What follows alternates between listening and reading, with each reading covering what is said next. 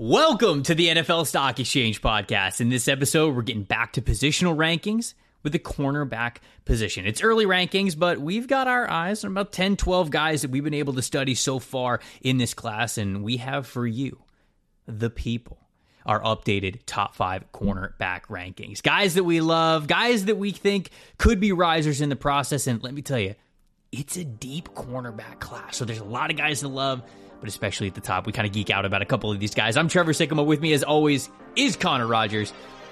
Let's ring the bell.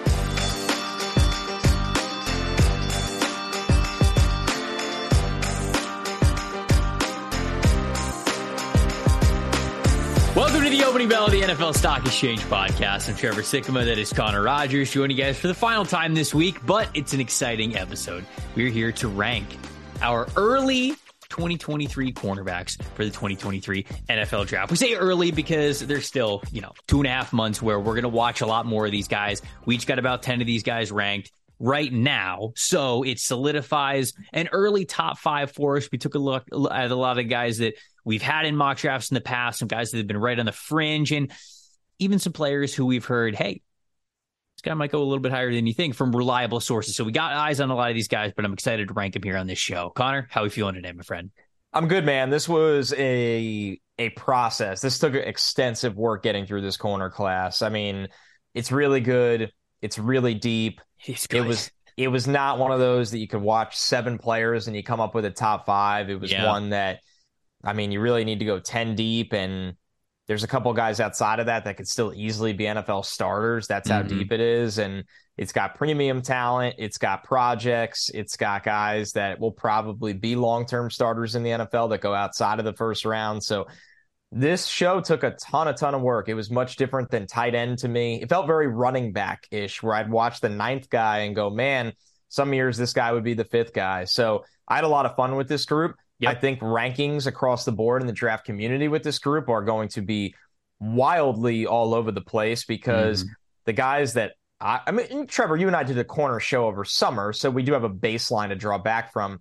But guys I've seen ranked in, you know, the number one or number two spot throughout the entire year, I felt like uh, I maybe didn't share that opinion. So I'm really excited for this one. Yeah, no, this is going to be a good one. Corner is always, it, it is like running back. I was going to say that if you didn't, where you can watch so many of these guys, and depending on the style of player that you're looking for, if you're a team that plays a lot more cover three, a lot more off That's coverage, more press coverage, more man coverage, right? Depending on how aggressive your defense is and what your defense coordinator is looking for, you could have a totally different order for a lot of these players. But the good news is, is that no matter who you're going for, I do think there's a lot of different guys to choose from. This feels like a very deep cornerback class, and I'm excited to kind of revisit this in even February, March, April when we yeah. watch a lot more of these guys. When we combine's got, big, well, yeah, when we've got like 20 of these guys under our belt for games that we've watched, and we kind of get to reorder this because we know that corner is one of those positions where rounds one through seven and even undrafted free agents these guys get to be impactful players throughout the entire draft. So it's important to get a lot of eyes on them. But uh, we each got well, you got a little bit more than 10. I got 10 that I took a look at. So we got a handful of guys that, that we are really excited about. On this show for the format, we're going to go five to one. So we'll keep the anticipation, the suspense towards the end as we count down from our top five to our number one corner. But if you guys have listened to the ranking shows before, you know that we'll talk about guys that we've got ranked sixth, seventh, eighth. We'll make sure that we give a shout out to a lot of these players. But, uh, buddy, if you're ready, I, I will give you the floor. You can start off at number five here. Absolutely. So I tried to uh 2022 wide receivers this thing and have a 5A, 5B, but I did choose. I did choose. You can't do that. Yeah. Okay. All right. All no, right, I didn't. Right. I didn't. My take here is number five for me mm-hmm. is Kelee Ringo from Georgia. Okay. But I don't think he's a better player right now than number six in Clark Phillips. I really don't. Oh, and okay. Part of scouting, as everybody knows, especially at corner, corner more so than a lot of areas, is projecting and betting on traits. And because if not, you'd have a ton of five foot eight corners that are incredible in college go in the first round every year. And that's not a direct hit at Clark Phillips or anything like that, who I think is going to be a really good NFL player. Mm-hmm. And I really liked, and he's been a favorite of mine since summer. Uh, and he only helped himself this year.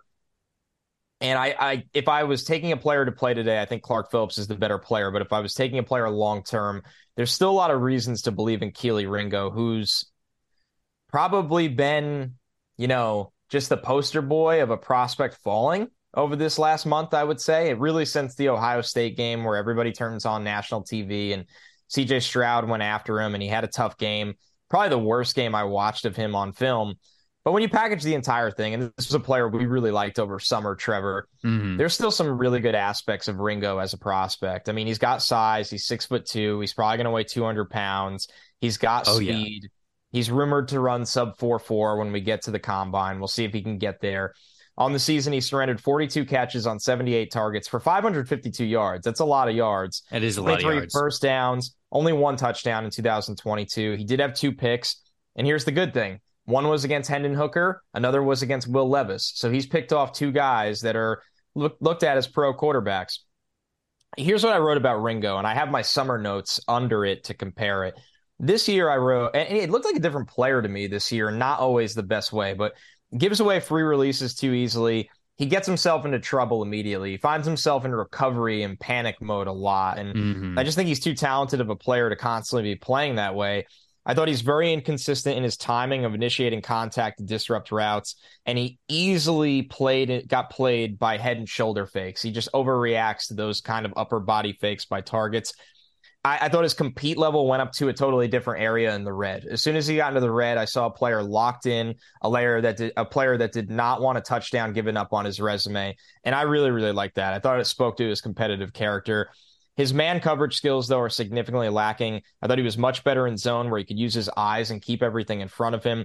Uh, even when he had his roughest game against Ohio State, his effort level was extremely impressive. There's one key play where he chases somebody down from the far side of the field, from the backside, and uh, I just I love his effort, and I think the raw talent is there, and that gets me to the summer notes where you look at this guy, former five star, number four overall prospect in his recruiting class. Mm-hmm. He redshirted in 2020 because he was recovering from offseason surgery, but I mean this dude was a big deal coming out of high school, uh, a really special talent, and got on the field pretty early he played 200 snaps in press coverage in 2021. Even when he had the national championship game that was pretty rough in the early going, he had the pick six in the fourth quarter.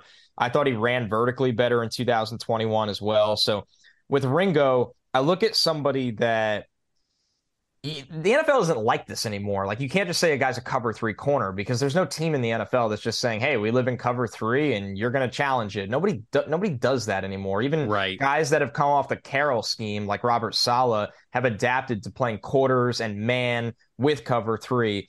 But I think Ringo will be fine in cover three in the early going. What you don't want is to draft him into a aggressive man scheme early and leave him out on his own where he's really going to be in trouble early on because I think he has the measurables and the speed to develop in that area. It's just not ready yet, Trevor. Where the guys I have ahead of him, they just put out much better tape this season.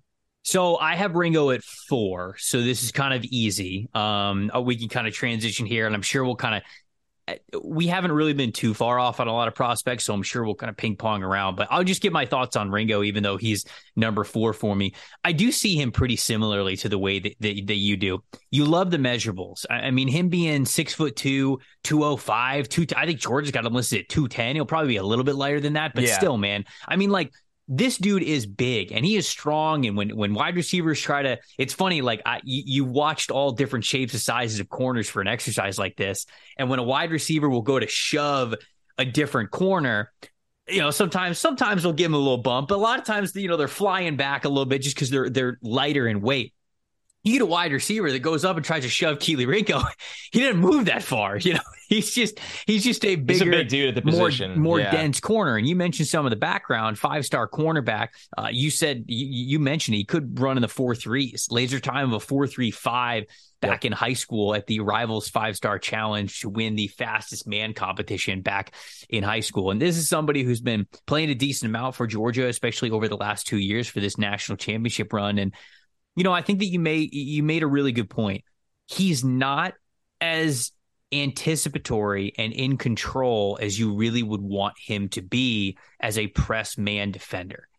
I think that press man's where he's going to end up in the NFL. I mean, his his size, his strength, and his speed somebody's going to draft him wanting him to be that style of corner. But right now, I do believe that he has more reliability as more of a zone guy just because you're right. There are times when he'll line up and press up towards the line of scrimmage and the wide receiver will get into their release, and Kelee will just like eh, eh, he'll he'll put the hands up, and it's almost like sometimes he totally whiffs or like he yes. totally misses misses the, misses the target point, and then all and then like oh okay, then he's playing catch up from that point on, and mm-hmm. thankfully for him, he's big enough, strong enough, and fast enough to where he can play catch up in a lot of ways. He's got fantastic recovery speed.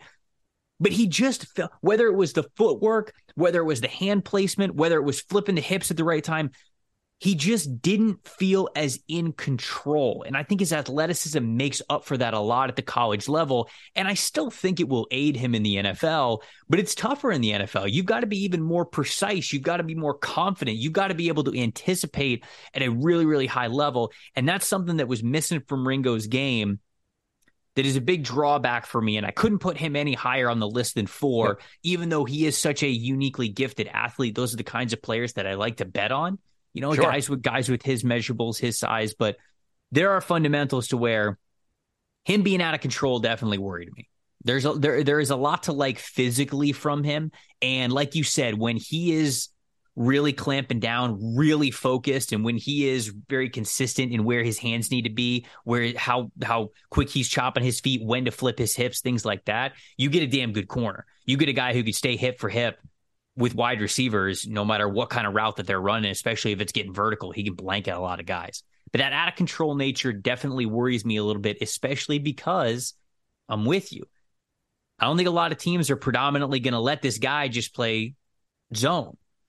If, if he's going to get drafted high, he's going to get drafted high with the thought of we're going to develop him into a press man type of corner. We've exactly. got to be able to rely on him in that regard. And he's a little bit far away. So I like the way that you matched him up with Clark Phillips. Clark Phillips is also my number six guy. So okay. he's very close to this as well. But I like how you put that. If you've got to draft somebody to um, be close to a completeness of their game, right? The, the, the the final picture is almost fully painted. Clark Phillips is kind of that player, but I do believe that it's the allurement of what uh, what Kelee Ringo maybe could develop into.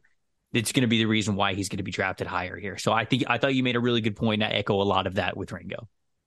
Yeah, man. I mean, it's it's funny how guys can get painted, right? Where we watched Ringo over the summer and we saw tools to work with and a guy that's played a lot of ball for a young player and he's played it he's played in high impact games, games that really really matter. And the thought was if this guy takes the next steps, he will be the next top 10 pick at corner. And I don't think Ringo really took those steps this year. No. But that doesn't change that he's still really young. He has played well mm-hmm. and he has tools, tools that a lot of guys won't have. So I think what buried Ringo, like Ringo didn't have a bust of like I don't look at Ringo. Ringo didn't have the same hype coming into the year as a Stingley, but I don't think Ringo had the same kind of like come down or anything like that. It's not that it's just that other guys surpassed him because they were so good. And we're going to get to that on this podcast where if Ringo was drafted as a top 10 pick, he's given responsibilities that are really, really tough that I don't think he's ready for. If yep. Ringo is drafted at the top of the second round or the end of the first round, and he's given a little bit of time, well, that's a risk that's probably worth betting on. So that leads me to this, Trevor. Who did you have right behind him at number five? So I had Deonte Banks from Maryland at number five. Did okay. you did you have him in your top five, or was he right outside of it? He was outside of it, but he was in my top ten, and a player okay. that um, I did get to watch pretty early in this process. That I mean, he's long, he's got press tools. There, teams are really, really going to like Deonte Banks. So Deonte Banks, redshirt junior from Maryland, um, six foot two, again, 200, 205 pounds. That's what they've got him listed as. Uh, he is definitely a press man corner kind of a player. He was only a three star corner from Edgewood, Maryland. Um, as a freshman, I, I, got some a little bit of background information on him just from when he, his time at Maryland. Um, as a freshman, recorded 28 tackles, had an interception, two pass breakups. Maryland only played five games that year due to the COVID season. Um, and then in 2021, he suffered a season ending shoulder injury in the second game of the year. So yep. it was kind of up and down for him. But this past year, when I turned on the tape of him, Overall grade of a 72.0 PFF uh, database, coverage grade of 73.1. He had one interception, 13 forced incompletions, played 630 snaps on the outside and just 13 in the slot. So this is a outside exclusive kind of a corner. Had one solo stop and uh, zero missed tackles actually on the season is what we had him with. Connor, I really liked him. Like he as a as a blanket coverage outside player, I thought he understood things so well. You know, I watched the Ohio State game, I watched the Wisconsin game, I watched a couple of other games, and even against Marvin Harrison Jr., man, I felt like, yeah, okay, Marvin Harrison got the better of him a handful of times, but he was ready for it. I thought I thought he had a great blend of size, speed, and fluidity. Most importantly, you know, sometimes you get these taller corners and they're very they're very high waisted, and it takes them a little while to flip the hips. They can't exactly put the foot in the ground and get where they want to go. That hurts them when they're doing when they when they have recovery speed, getting vertical, and it also hurts them when they're clicking and closing, trying to um, change direction in short areas. I didn't really see that issue with Banks in terms of like a pure cover corner. I thought this guy did it really well. I did. The big issue with him for me, not a lot of ball skills. Like when the ball's coming his way, he's clearly playing the man. And mm-hmm. he had one interception this past year. He had no interceptions the couple of years before. And in fact, he's only got two interceptions total on his career. So if you want this impactful ball hawk who's got a nose for the ball, who's always looking to attack the ball in the air, looking to undercut things, go make it theirs, get themselves a turnover, he doesn't quite have that mindset. I don't know if that's ever going to show up for him, but when it comes to just simply covering the guy yeah. in front of you, you telling Deonte Banks that's who you're covering, he goes, okay. And he handled players in man coverage as well as some of the best guys in this class. So that's kind of where I fell with him. It's why I had him at number five, because in terms of cover skills, he probably could even be higher on this list. Like in terms of pure cover skills, I could have had him above Kelee Ringo, but it's the lack of ball skills that I'm a little bit hesitant about. Do you develop those because they are very important? You continuing to get those forced incompletions, you turning some of those PBUs um, and recognition plays into interceptions. That's a big portion of how impactful that you could be as a corner. But man, from a from a pure coverage standpoint, thought the feet were quick, thought the hips flipped well for a guy who's six foot one, six foot two. Um, I thought he was strong at the catch point. I thought he was uh, really nice when when uh, timing when to get in and out of the routes with with wide receivers. He was able to stay hip to hip with guys. He plays very well at the sideline, understands and utilizes the boundary of the sideline very very well. So I was just super impressed with his overall coverage ability. I just wonder if those ball skills are ever going to be there. Yeah, and that's the big question. And he's an interesting guy because he before this year hadn't really played a lot in a couple of years. He, you know, the pandemic hits in 2020. He only starts three games. Junior year, you brought up the injury. He played two games. He started the first two games, and then he had the season-ending shoulder surgery uh, or injury. I don't know if he, I'm assuming he got surgery. So you're looking at a two-year stretch from 2020 to 2021 where he made five starts. It's not mm-hmm. a lot mm-hmm. of football for this guy.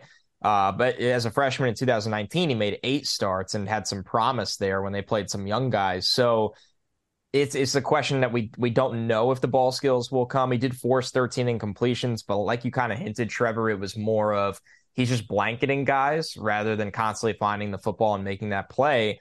But is that enough? That to me, eh, that to me is enough as an outside number two corner, somebody that you trust to run vertically down the field, somebody that you trust, depending on your scheme a lot of schemes obviously aren't moving their corners around, so that might not matter. But mm-hmm. a ton of experience in press. I mean, he had 360 coverage snaps this year, 190 were impressed. Mm-hmm. He did give up the four touchdowns. You saw teams challenge him with timing in the red zone. It goes back to your point about trying to find the ball because the ball can come out quicker in that red area, and right. they went after him. Right. But I, I never looked at him and go, "This guy's lost." I thought between the 20s he was highly competitive. So I'm with you. A player that didn't make my top five, but a player that I liked. He fell into that opening rant about there being day two starters in this draft, and I think that's mm-hmm. exactly what Deonte Banks is in round two. Yeah, I think I had an early second round grade on him. That's probably where I would have him as well. Uh, yeah, early, I think I think late first, early day two is kind of the way that I labeled it here with with what he could be. Uh, so, who'd you have it? Who'd you have it for? Cam Smith. Uh, Cam Smith from South Carolina. We talked a lot about Cam over the summer, and he kind of carried that over into this year he, he kind of took the Jaycee Horn route at South Carolina, where he's a vocal guy that wants to trail, plays with a lot of energy, plays with a lot of heart. Mm-hmm. Um, Cam this year allowed 18 catches on 38 targets for 211 yards, 12 first downs, and two touchdowns. Uh, I believe one was to Jalin Hyatt, actually, with one interception and seven forced incompletions. I know he sh- the one game I watched in, in its entirety from front to back. Sometimes I jump around with these uh, with these corners, but one game that you had to watch from front to back was against Tennessee. He shadowed Jalin Hyatt in the slot, which was a very interesting challenge to me. Uh, for Cam, somebody that I think will you know, ideally play on the outside at the NFL level, but had no fear of trailing Hyatt all the way into the slot. And he battled through that game. I thought it was the toughest performance of the year. He was mm-hmm. credited for seven catches on 10 targets and a touchdown in that game, but I also thought he played better than the numbers sound. Mm-hmm. Love his competitive fire and confidence, Trevor. He, he throws his body around. He seems to be loud. He seems to be very into the game. He seems to have the confidence of a number one corner and wants the responsibility of that number one corner. I thought he had good foot speed. I thought he could turn and run down the field.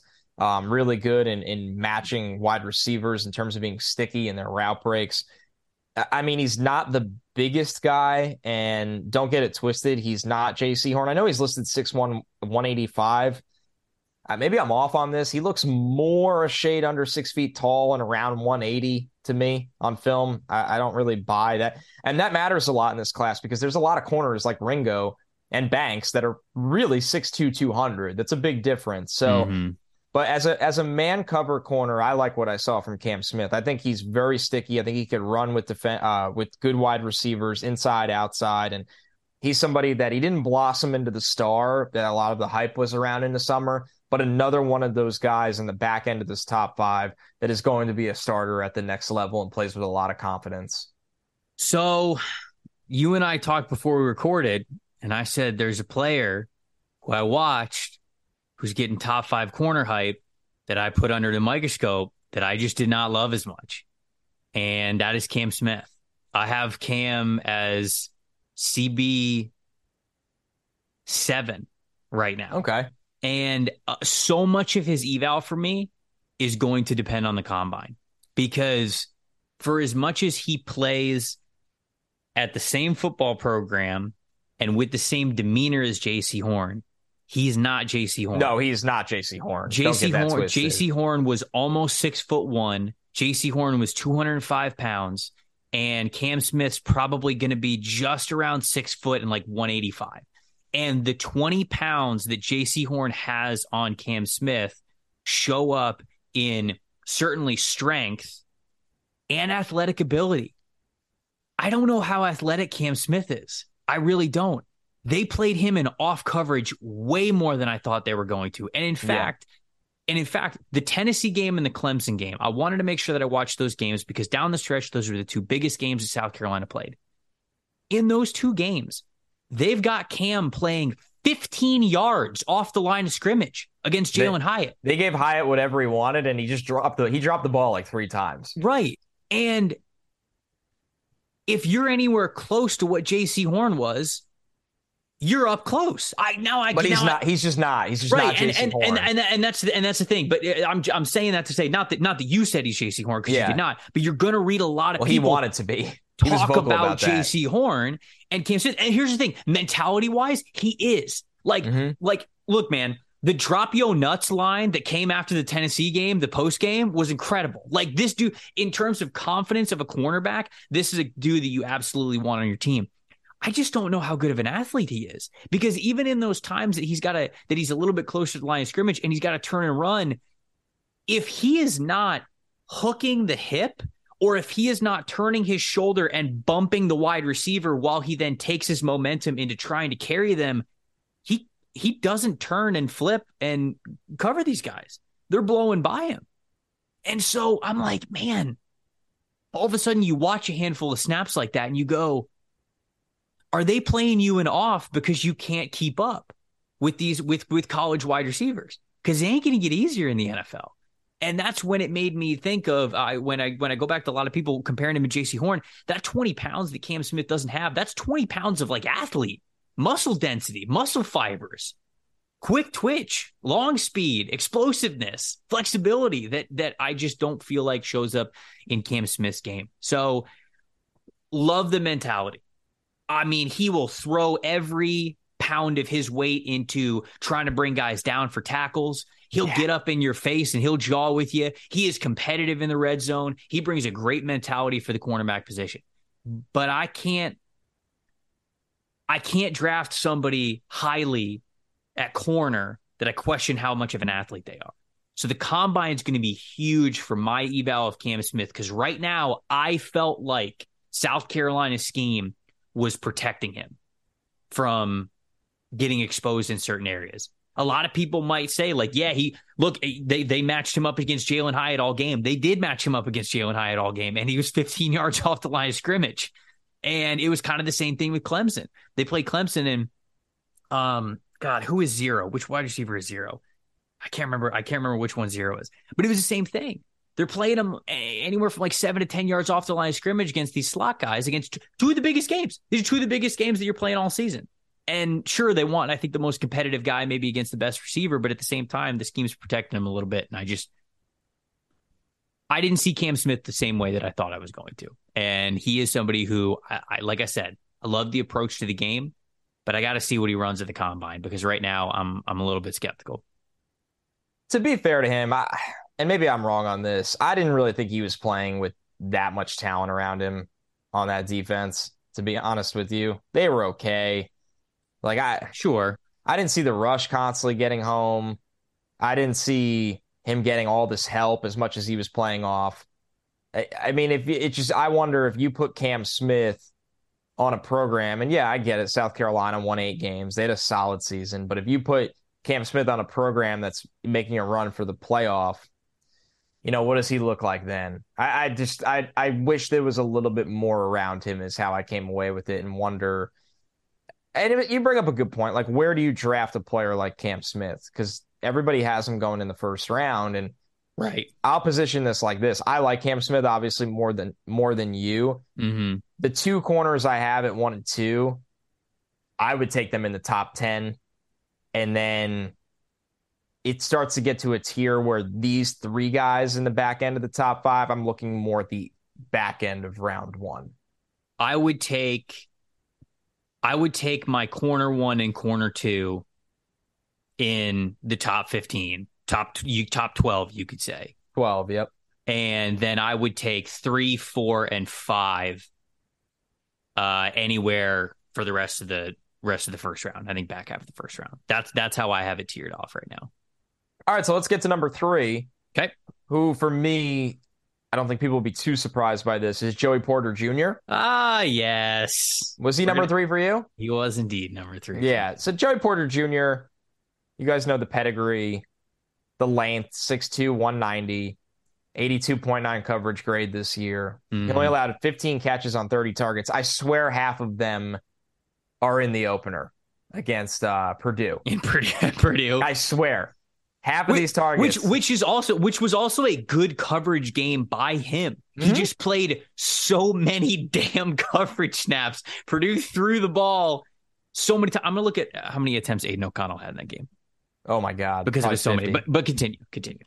So he only gave up 15 catches, 30 targets, 143 yards. Didn't surrender a touchdown. Forced 12 incompletions. He also did not have an interception, and. He didn't drop any interceptions, but he also didn't create any interception chances for himself. Long arms to jam and disrupt at the catch point. He's very effective in press. I thought his play speed was very average, and when he loses trust of that play speed to the second to second going into the third level of the field, he grabs right away. Right away, he grabs on. Um, good recognition and downhill speed against screens, but he. Uh, this is the weird thing he has great recognition against screens. He gets downhill to make a play on them. The outside run game, I saw him lose the ball carrier uh, plenty of times. Like just lose the ball carrier. And listen, you could ever just say it's the corner's fault for a big play because the D line, he got through the D line and the linebackers. But like he's solely responsible from a play being a 10 yard play to like a 25 to 30 yard play because he he takes the wrong fit in terms of jumping inside or he just loses the running back. So that was kind of strange and something I guess that will grow as he gets older because he is a young player, redshirt junior this year for Penn State. But Here's the thing with Porter. He's long. I don't think he'll run particularly well, but he will run good enough for his mm-hmm. size. Good enough for his size. He is highly competitive at the catch point. He is a corner that you could match up with big wide receivers that are trying to get over the top because he does disrupt at the catch point. There are guys that I watched that, you know, were just average there. He's very good at getting in on guys' hands, arms, and doing it in a legal way. I don't think he anticipates throws enough to ever make a big interception kind of play. I don't think he has above average speed where uh, he's going to get when he gets beat at the line, which is hard to do against him. It's hard to get off the line against him. But yes. when he gets beat off the line at the NFL, he's going to get called for penalties because he yes. does grab on in a way that disrupts the routes beyond five and 10 yards. And we said that about Sauce, and Sauce didn't really get called for that this year, but he's not Sauce. Sauce ran really well. He's not going to run as well as Sauce. He's not as big as Sauce as much as he's big. The, Porter's a really nice player, but he wasn't in that upper echelon where I saw a freak show out there. I just saw an average number two corner that I would still take in the first round because that's very valuable. Mm. And I hmm. think matchup dependent, he could be really important. When you see when you need somebody to go out there against the Drake Londons of the world, this is the guy that you want out there. But if you think you can move Porter around the field, or you think he's going to match up with Stefon Diggs and the more twitchy, shifty kind of outside wide receivers that play inside and outside, that's an area he's going to struggle. So I liked Porter, but I didn't love that he was lacking the big play. Yeah, you just got to understand, I think, what he is, right? He is a big, long press man corner who just, like you said, isn't an alien, right? Sometimes you get these guys who are built the way that he is, and they have alien like ability because of how athletic they are, how smooth they are. Like, and they just, they kind of transcend that um that mold of player and you can just go shoot you can play this guy against anybody in any scheme. It doesn't matter. He'll be able to cover him. I think joey porter jr is very scheme dependent. He's got to be a press man guy. He's got to be able to get hands um, on players in line scrimmage. He's got to be able to get phys- physical within the contact window but the thing is, Connor, if he does that, he's really damn good.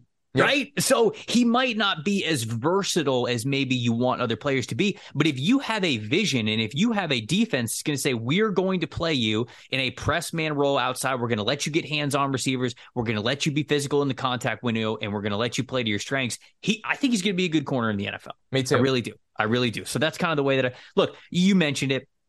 He, he's a little bit too grabby.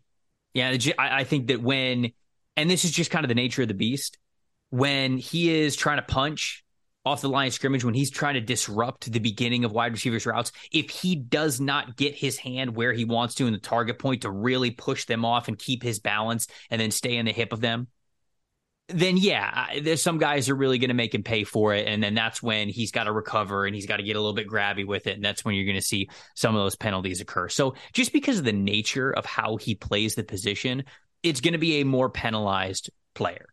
But I think that's okay. I was still really impressed with, like you said, how competitive he is, um, how he used physicality to his advantage. I thought he'd get called for penalties more, to be honest with you. There was a couple where I was like, okay, right, and and I think that he just like good, whatever. I think he, I think he gets away. I think he gets away with it because he understands his style, and as weird as this might say, there, there's a little bit of a smoothness to it. So you're going to live with the good and the bad with Joey Porter Jr. But like I said, as long as you are a a team that puts him in that kind of position, I think you're going to like what the output is. I really do. I think he's a good player. I have him at number three as well. Um, I'm trying to think if there's anything that you didn't mention that I had in here. The zero interceptions, but 13 forced incompletions. I wanted to make sure that we we mentioned that. He only played five snaps in the slot this year. He's just not a. Yeah, he's, he's, he's living on the outside. He is absolutely living on the outside. I also want to say this though, for as much as he, for as much as his bread's going to get buttered playing as a press man corner, I liked his anticipation of his vision in off coverage. Really? Oh yeah. He's got good he, eyes. I thought he saw things really well. I think he processed the field really well. I think he baits quarterbacks really well. Um, and so there is a little bit of versatility there, I guess, to, to to contradict myself in a little bit of ways. But I don't think he's the kind of athlete that you want always in that situation. So that's you know you obviously got to throw the curveballs in there, of course, because you can't just play. It's not Madden. You can't play the same kind of coverage every single play. You've got to be able to to mix it up a little bit. But I think he has the anticipations, the instincts, and the high IQ to be able to do that, even when you would look at him and say, "All right, maybe not the best athlete if you're deploying him in this realm. If you're if you have him as an off coverage guy, I think he makes up for it with his instincts and anticipation. So I did. I, I liked him. He's number three for me. I think he's a starting outside corner in the NFL. You just kind of gotta play to his strengths, and I I do think he'll reward you for that. I think so too. Some of watching him reminded me of a bigger version of Jaylon Johnson coming out of Utah. The way that they would jam, disrupt, the similar to the way they played the ball. I like Porter's going to Porter's going to come in, and Jaylon's only had one interception in his NFL career, but he's also been solid. So mm-hmm. uh, I think he was hurt this year, but I'm going back to 2021 where I thought he looked good. So yeah, I mean Porter might have a a cap ceiling in terms of ball production, but is going to be a really good every week player for you in terms of limiting wide receivers from making special plays happen. Mm. By the, the next, way, hold yeah. on. By the way, 67 passes from Aidan O'Connell in that opening game. That's nuts. I said 50. 67. 67 passes. That I swear, to, I think that Porter game went to overtime. 14 times. That game went to overtime, I believe. But it's just an insane amount of coverage snaps that he had in that first game. But I think that was also one of his highest graded games, which makes sense just because there were so many reps that he had to cover. They kept trying him. Didn't two and really, one. Didn't really go anywhere. Two and one, I think, is going to be the same for us, just like three. Yeah. But um, yeah, what you who who you got at number two? Christian Gonzalez.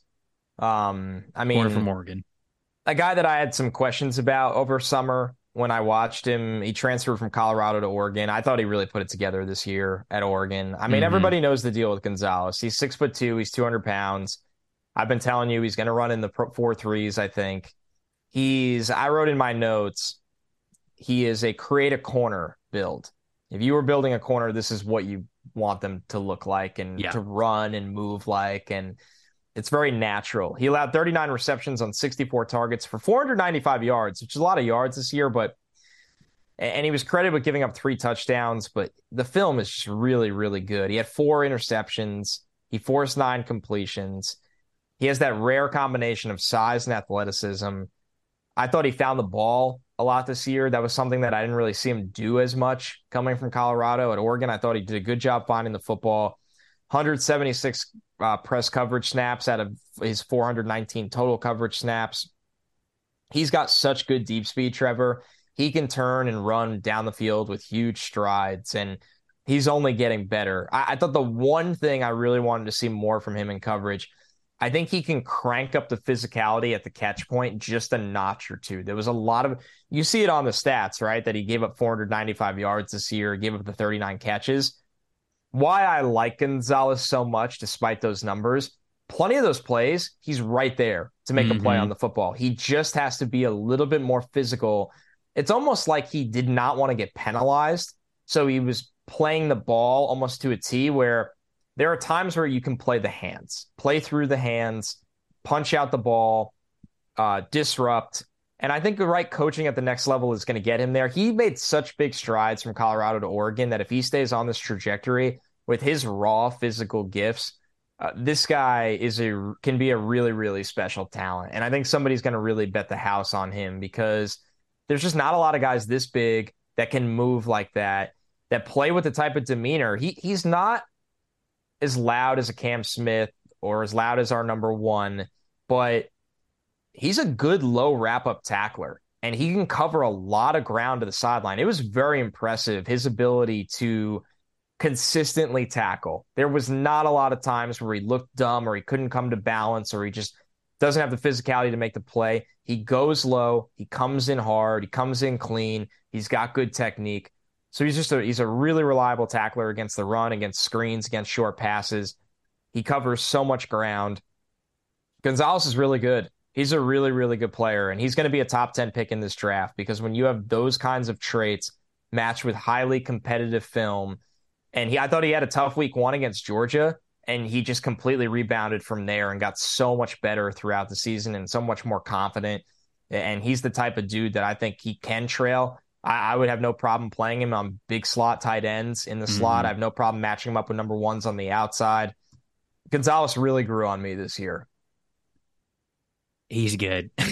He's really good. I, I agree with you. I think that there's a strong possibility that he is CB1 off the board because uh, they just don't make many corners like this dude. Uh, he moves unbelievably well. He is a smooth criminal in how he is flipping those hips and and wh- wherever a wide receiver is going, it feels like he can match and he can mirror. He's oh man, I think the patience, the lack of panic in his game oh, is beautiful. Straight line. Yeah, it's Flat just line. if if a wide receiver is just uh, gearing up to give it their all vertically down the sideline, he's just like, okay, all right, I'm gonna gear up. I'm gonna flip the hips. I'm gonna gear up. I'm gonna get my hand on you. We're gonna turn we're gonna look for the ball. Like it just uh, it just felt like there was not any panic in his game, which is something that is so important.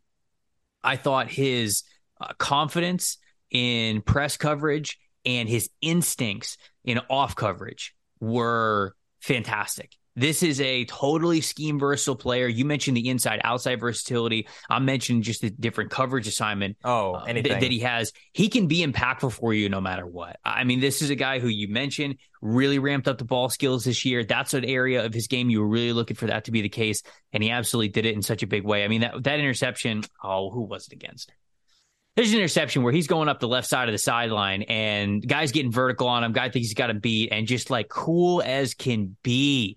He just comes off the line of scrimmage, gets the hands where he needs to be, tracks it, flips the hips, head turns around, boom, all of a sudden, there he is. He's walling the guy out, and there's the ball. I also, speaking of wall guys out, I don't think I saw a player in this class utilize um, inside outside leverage and utilize the sideline nearly as well and yep. as masterfully as he did. He he understands so much of why okay if if i have inside leverage on this wide receiver why do i have inside leverage on the, this wide receiver this is what i am taking away this is what i am making difficult this is how you know if you're flipping to your hips to the outside and you go into cover three mode and you're kind of saving shuffling while they're getting vertical he is squeezing these dudes to the sideline he is taking away the area in which they can cut back inside in which they can get vertical too far vertical on him uh, he's not. He doesn't allow these guys to cross his face. He understands where his help is, where his help is not. He is just a such a smart corner, even beyond the great build that he has. He plays this position so well. The patience, the confidence, it's all there. I love what I saw from Christian Gonzalez, and I agree with you. Think he's going to be a top 15 pick guaranteed. And if I was a betting man, I would say that he's probably going to be CB1 off the board. Although it's hard to find much wrong with the guy who we're going to talk about at number one as well. It is. I think teams are going to starting with the Lions at six and working your way down is where it's going to start for Gonzalez. It really is. I mean, mm-hmm. unless, yeah, I think so. All right. I'll let you start with number one. I've taken a lot of the spotlight up for most of these guys. I've gotten a start. Number one is um, awesome. You and I have texted about this guy a lot. We have kind of slowly teased that this was going to be the case with our mock draft situations and talking about this player here and there. But Trevor, take the floor for the number one corner in the 2023 NFL draft. Illinois cornerback Devon Witherspoon. Uh, I, I'll start out by saying this. This is one of my favorite corners I've ever scouted. Same. To be honest with you, this is one of my favorite corners that I have ever scouted. A little background on Devon Witherspoon, a zero star recruit coming out of Pensacola, Florida. Didn't start playing football until his junior year of high school. As a senior in 2018, he was the Pensacola uh, Journal Defensive Player of the Year after recording 74 tackles, seven interceptions, and had two touchdowns on the season. He was also a standout high jumper and part of multiple championship relay teams in track including a Florida Class A 3A state runner up finish in the 4x100 relay. So this dude is athletic. Now, the grades coming out of high school weren't where they needed to be. That's ultimately why he was not recruited heavily um, and why his, his college career kind of started a little bit rocky. He actually started classes at Hutchinson Community College before getting his final SAT score that made him NCAA eligible uh, in order to move to Illinois. So he was able to get to Illinois and as a freshman, played in all 13 games, starting three. I believe they were the three at the end of the season that he was able to start. And he climbed his way up from the very bottom. They they gave him special teams duties right away, and he he he he gave that his all. Then they gave him a little bit of defensive work, you know, coming in a relief, you know, coming in as a rotation guy, and he gave that his all, and he eventually became a starting quarterback corner at the end of that year. He has only gotten better since time has gone on. The measurables: six feet tall, 180 pounds. We will get to that a 92 overall grade this past year with a 92.5 coverage grade. Absolutely insane production. Four interceptions on the season, 20 forced incompletions, zero touchdowns allowed. Played 626 snaps on the outside, 109 snaps in the slot, had five solo tackles in run defense, and only missed two tackles on the year. This man only allowed 22 total receptions for 200 yards on 425 snaps this year. Connor, another stat that I like that Mike Renner points out when in press coverage, he gave up one catch this year. One. That is it. I don't know if I've ever seen a corner click and close as fast as Devon Witherspoon. I can't remember over the last hand, at least like four or five draft cycles of a guy who was able to put his foot in the ground and absolutely rocket at when a wide receiver is breaking on their route and the I'll timing of when the ball is arriving. What'd you say? I'll tell you who. The who last one was Jaire Alexander. So the, J- Jaire is a you. You texted me this last night, and I I, I agree. I he thought you jump out of your seat when you responded is, to me. He is twitched up like Jaire Alexander, who, guess what? Again, one of my favorite corners that I've ever scouted is Jaire Alexander. This dude, Devon Witherspoon, is so fantastic, incredibly quick to trigger downhill. He is so aggressive. He is so in your face. I think he's a really explosive athlete when changing direction and when opening up to cover guys vertically. Connor, the thing that I love the most about Witherspoon, and actually maybe this is something this is this is also the thing that I love the most is also the biggest question mark I have about his game. He anticipates and explodes on where he needs to go so fast. I think he's guessing. It's almost like I think he's guessing because in my mind, I'm like, there's no way you knew that quick and that decisive, that explosive to get where you needed to go.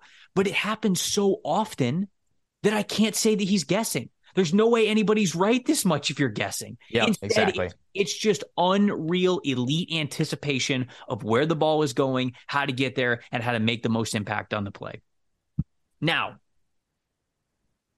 he can be a little bit over aggressive at times just because he is so athletic. I've seen him over pursue on certain angles a handful of times, but there's so much good to his game. You, you, you live with that. You live with that all the time. He is 180 pounds.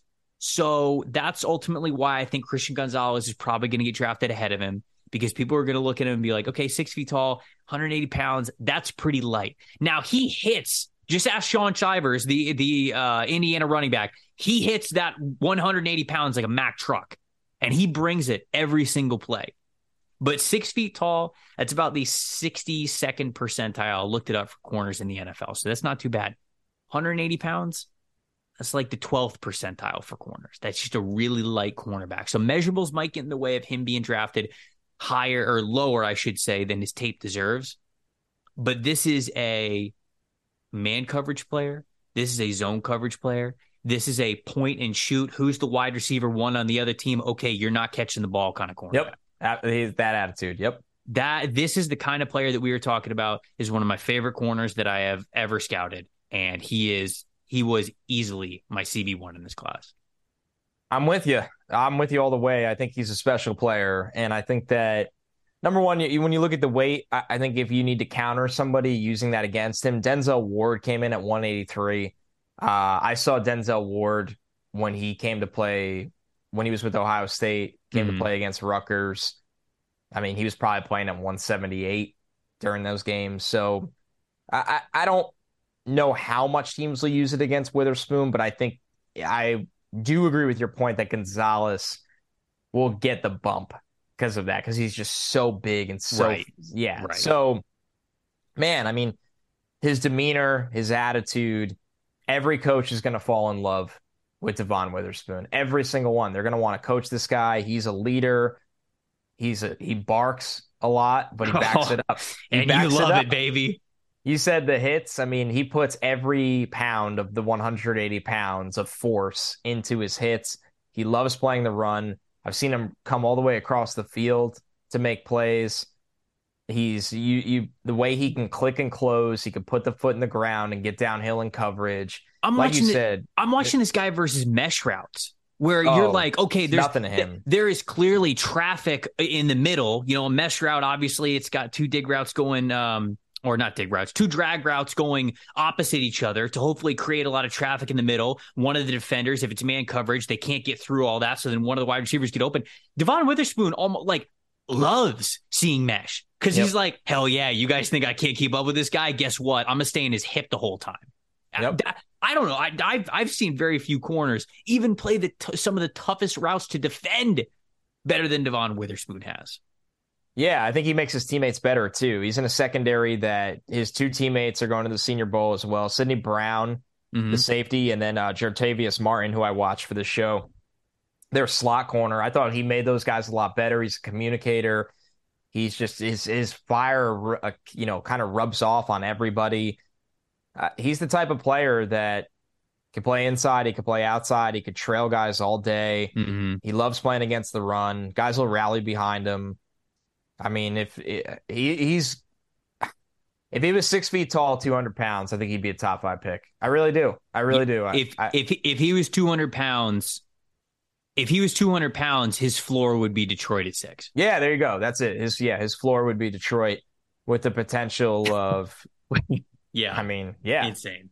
It's he's that kind of player, and I had a feeling we would both agree on that. I, I'll say though, you know, I know, I know, I you guys did the it's just football segment. Outside of me, you and Renner, I haven't seen a lot of a lot of love for him as the top corner, and I I been warning on this show. I think the pendulum is going to swing that way. I just think it's like this players are built one way, but when you sit down and watch the tape and you project the measurables at the combine, which are, are the size isn't on his side, but he's an explosive athlete. He's going to run really well. Mm-hmm. When you project all of those things, I mean, Witherspoon does not belong in the back end of round one in mock drafts. He just doesn't. He belongs no. in the top 15 consistently. No, no. Look, if you if you see a mock with Witherspoon anywhere past, I'll I'll just be safe and say 20 uh, it's it's wrong, or it, should be wrong. It should yeah. be wrong. Should be the wrong. way that I that I'm going to say it there.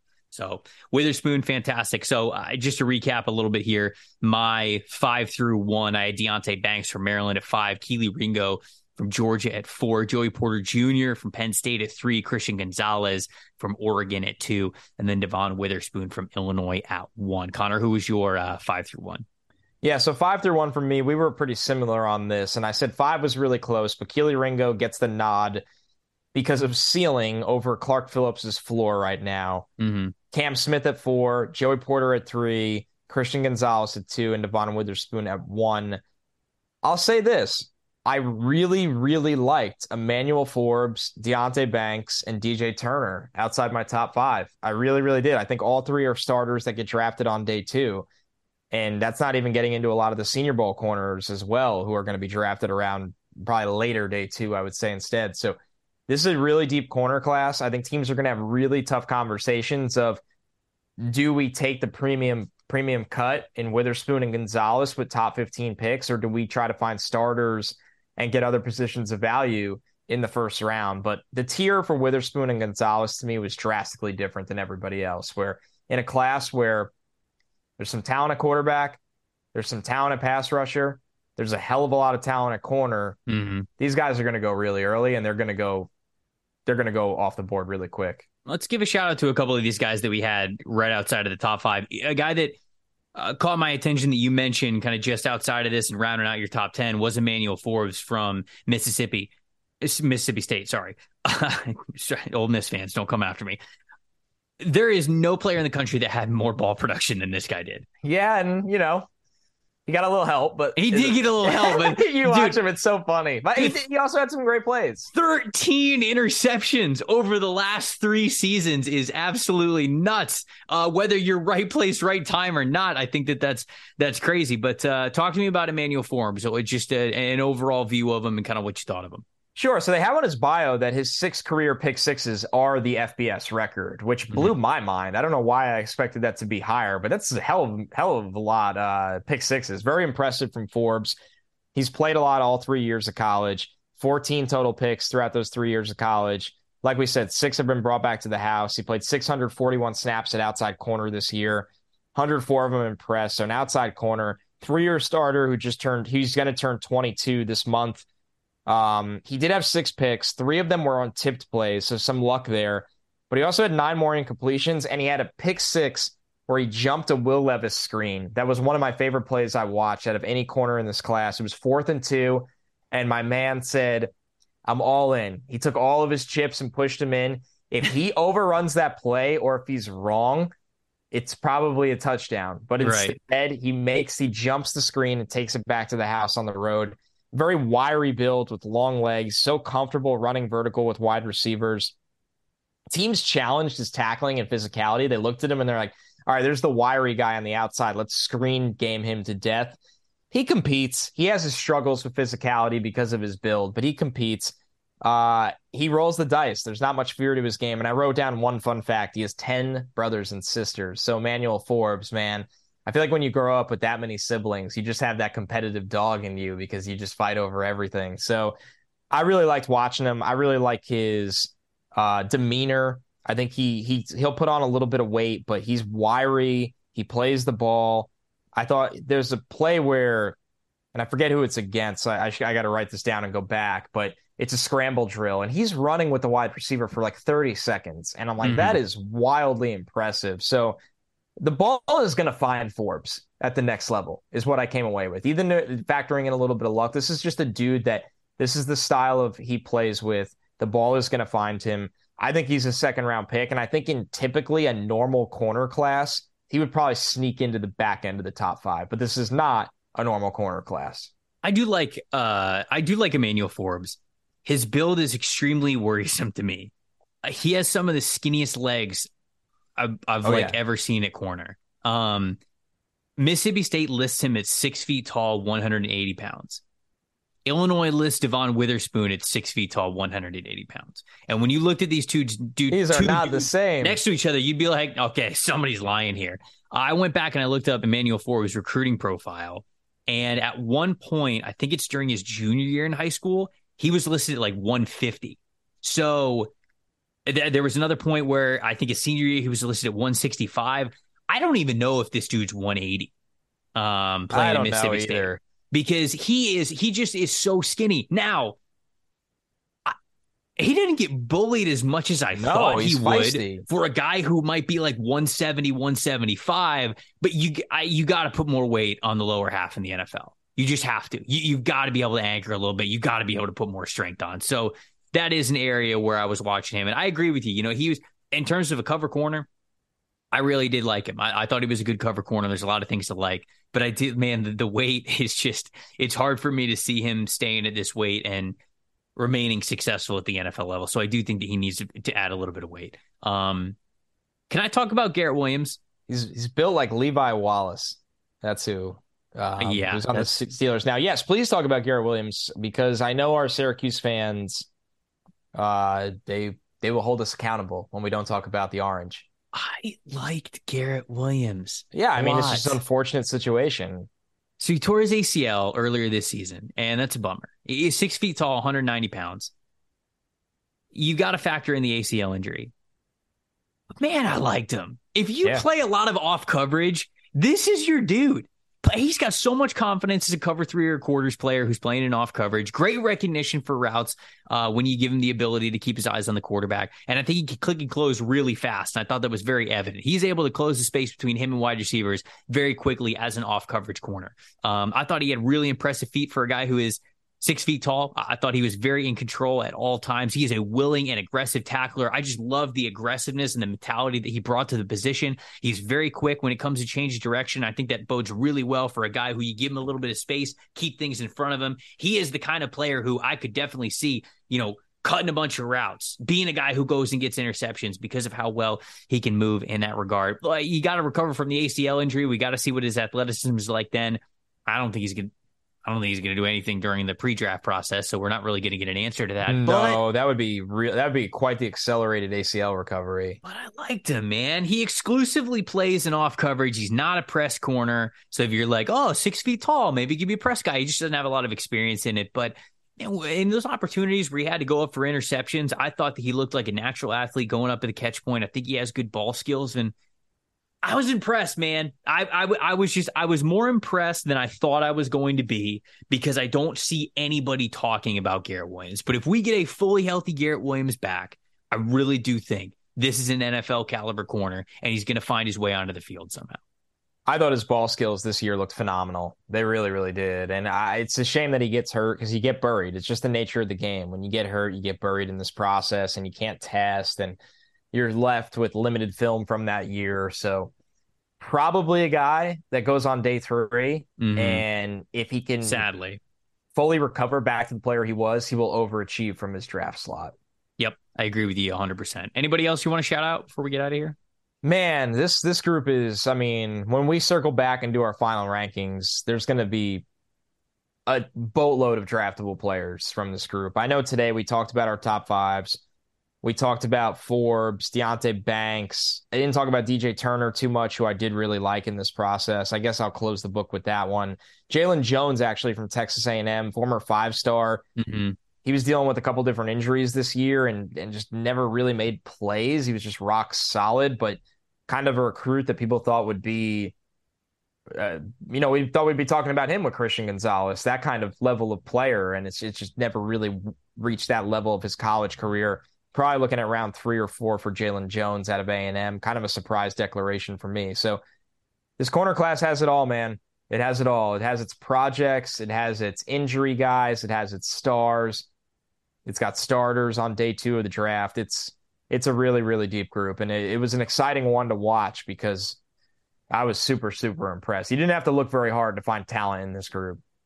All I'm telling you is when Devon Witherspoon gets drafted, y'all better head to Mojo and put some damn money on the line because this guy is going to be an absolute star. Mojo is the all new sports stock market that lets you guys invest in your favorite athletes and cash in on your passions. You can sign up right now in the Apple App Store to get your first stock for free, which, if you get in on er- these guys early enough, could be worth up to $10,000. 300 players right now are listed on Mojo stock market, so you can invest in guys like Chris Olave, Drake London, rookies you've got comeback candidates, guys like Saquon Barkley, Christian McCaffrey, Geno Smith, or stars that you think could even go higher. Patrick Mahomes, Josh Allen, all those guys. Go long when a uh, go long when and make some money when an underrated diamond in the rough breaks out, or short sell an overrated rival because you can do that as well. It's a full stock market feel.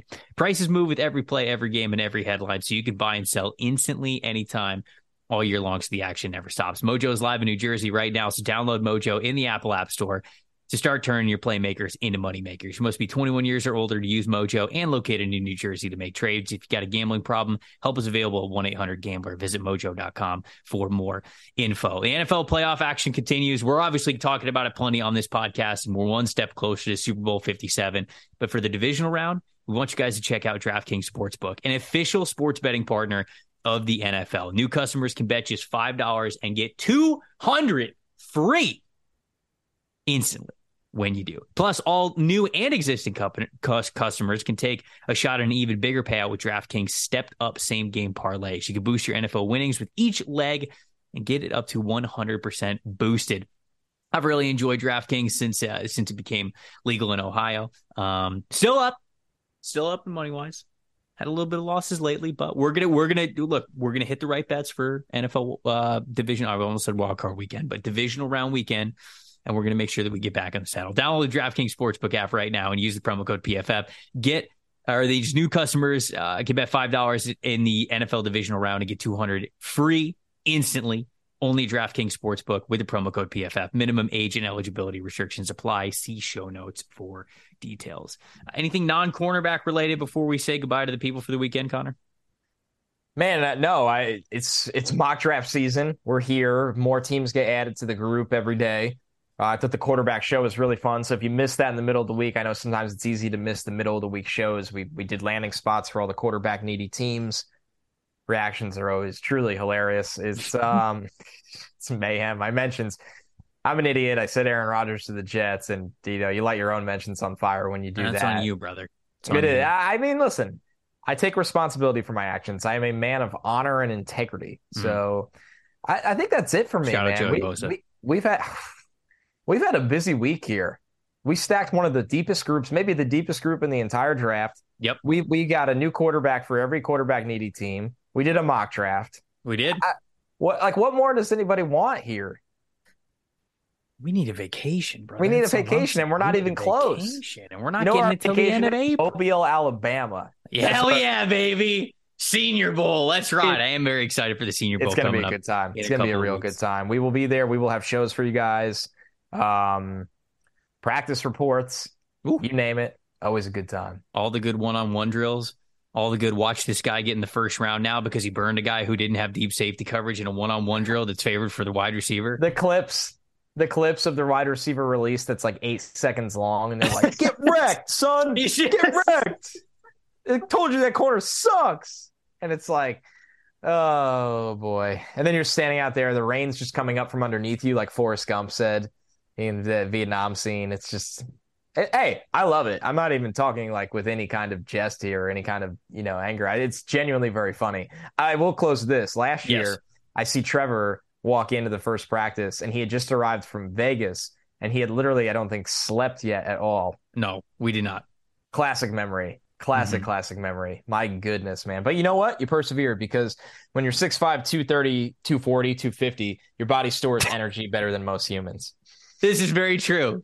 This is very true and a great way to end this podcast. DEFCON 1, baby. Appreciate everybody listening. Let us know what you thought on this episode and what you think of the cornerback class. If you're watching on YouTube, uh, hit us up in the comment section on YouTube. If you want to hit us up on Twitter, at Tampa Bay Trey, at Connor J. Rogers. Hit us up on Instagram as well. Just let us know what you think of our analysis of the cornerbacks, what analysis you have of the cornerback position, and how you see this one stacking up. Appreciate everybody listening. I'm Trevor Sikkema. That's Connor Rogers. Thank you for listening to the NFL Stock Exchange podcast. See you guys next week.